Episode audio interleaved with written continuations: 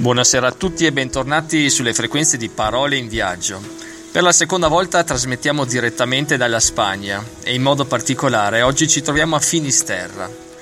Come dice il nome stesso, Finisterre rappresentava il confine della terra conosciuta, oltre il quale non si poteva andare.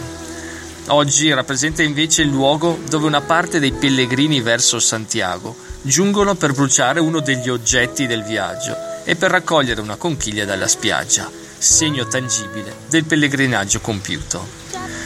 Oggi, come mille anni fa, ciò che non è cambiata è la sensazione che si prova quando l'oceano circonda il tuo sguardo e pian piano si colora di rosso mentre il sole scende dietro l'orizzonte.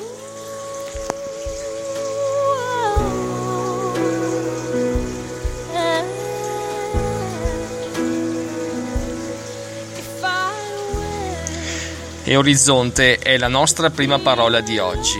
Dal greco horizon significa cerchio che delimita da ogni parte la nostra vista.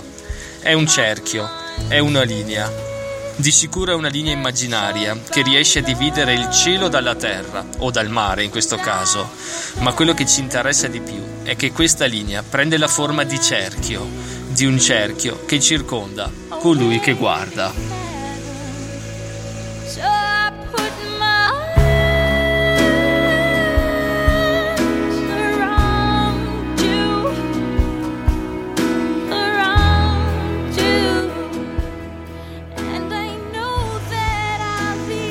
In un certo senso l'orizzonte ci ricorda che siamo noi al centro di tutto, che sono io il vero osservatore, nonché protagonista, di questo spettacolo meraviglioso. Per me ora è l'oceano, ma sono sicuro che ognuno di noi ha il suo orizzonte preferito, quel luogo che in qualche modo riesce ad abbracciare l'osservatore e farlo sentire accolto, come se il panorama fosse esclusivamente per lui. E anche la parola panorama nasconde un piccolo ma importante dettaglio. È sempre la lingua greca ad illuminarci. Pan significa tutto e orao significa vedo.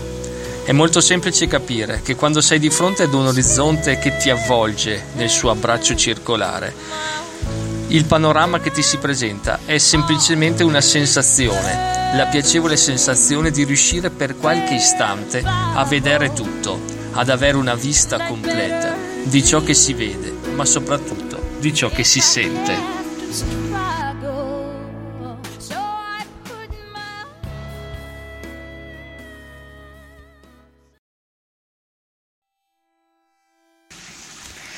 La natura vuole farci questo meraviglioso regalo. Ci lascia per qualche istante la possibilità di vedere tutto e dopo 900 km di cammino questo è il regalo più grande che auguro a ciascuno di noi. Il più grande spettacolo dopo il Big Bang, il più grande spettacolo dopo il Big Bang, il più grande spettacolo dopo il Big Bang, siamo noi, io e te. E prendo in prestito queste parole di Giovanotti per sottolineare un altro importante dettaglio. Gli eventi straordinari hanno spesso almeno due attori, panorama e osservatore, l'orizzonte tra cielo e mare, l'orizzonte e il sole mentre tramonta. E tramonto non è un concetto negativo. Tramontare significa andare oltre i monti, trans montes. Non si intende certo che tutto finisce, che la luce si spegne definitivamente.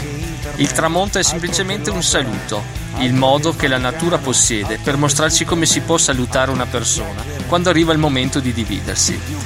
E non c'è modello più completo e così straordinariamente semplice del tramonto, soprattutto se il sole ci saluta dietro l'orizzonte del mare o di una montagna a noi cara. Lentamente scende e quando sparisce è il momento in cui ci dona la parte più bella, tutto quello che non sapevamo possedere, la luce, il colore, il ricordo di ciò che abbiamo vissuto insieme. E se ne va il sole, dietro a quell'orizzonte che però non ci lascia soli perché è un cerchio, un abbraccio che ci lascia davanti un panorama irripetibile, davanti cioè a tutto quello che possiamo vedere e sentire.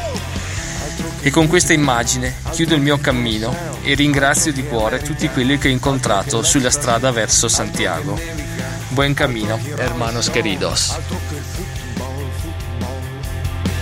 Altro che Lady Gaga, altro che oceani, altro che argento e oro, altro che il sabato, altro che le astronavi, altro che la tv, altro che chiacchiere.